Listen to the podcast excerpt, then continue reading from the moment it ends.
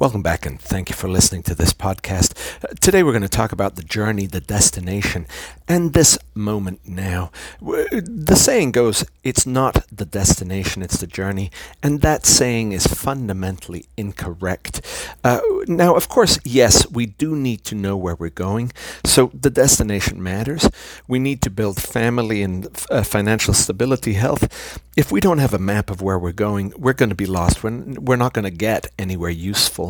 Um, and we need to journey there. We, we need to build toward that destination. Uh, uh, yesterday's destination are what we're living today. So we have got to have some journey. We've got to bring some resources to bear on getting there. But we also need this moment now. Uh, uh, if you're lucky enough to have a lovely home, to have a, a family, maybe some happy children, uh, energetic, friendly pets, uh, then you must stop the journey. Because the idea of the journey is that you're going somewhere. But when you are playing with a child or with a pet, you are going precisely nowhere. The concept of a journey must be put aside, and what you must do instead is enjoy that moment, and you must enjoy it at their speed. The pet is not on a journey to anywhere, the pet is playing with you, and the child is doing exactly the same thing, and you've got to stop everything, all of your appointments, all of your busy life, all of that building towards those destinations, which is what the journey is, has got to stop.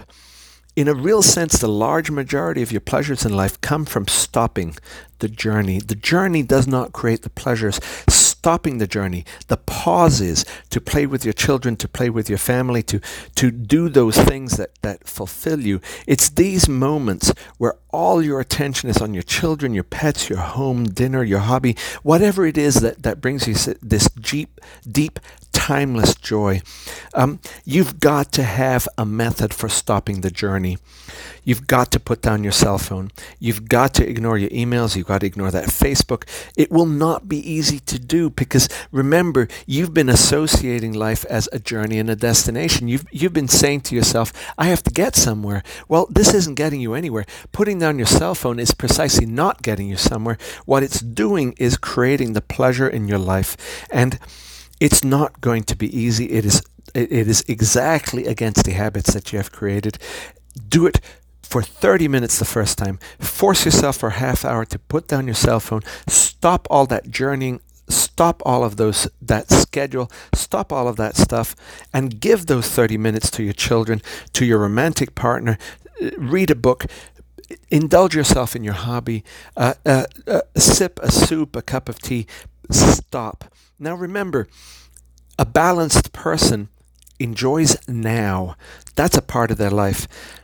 They journey, that is, they build tools that, that will produce a good future, and they know what that good future is going to look like. So there's the now, there's the journey, and there's the destination. What if you don't do this? What if you don't stop occasionally, stop the journey, stop working towards your destinations? What if you don't? We all know people like that.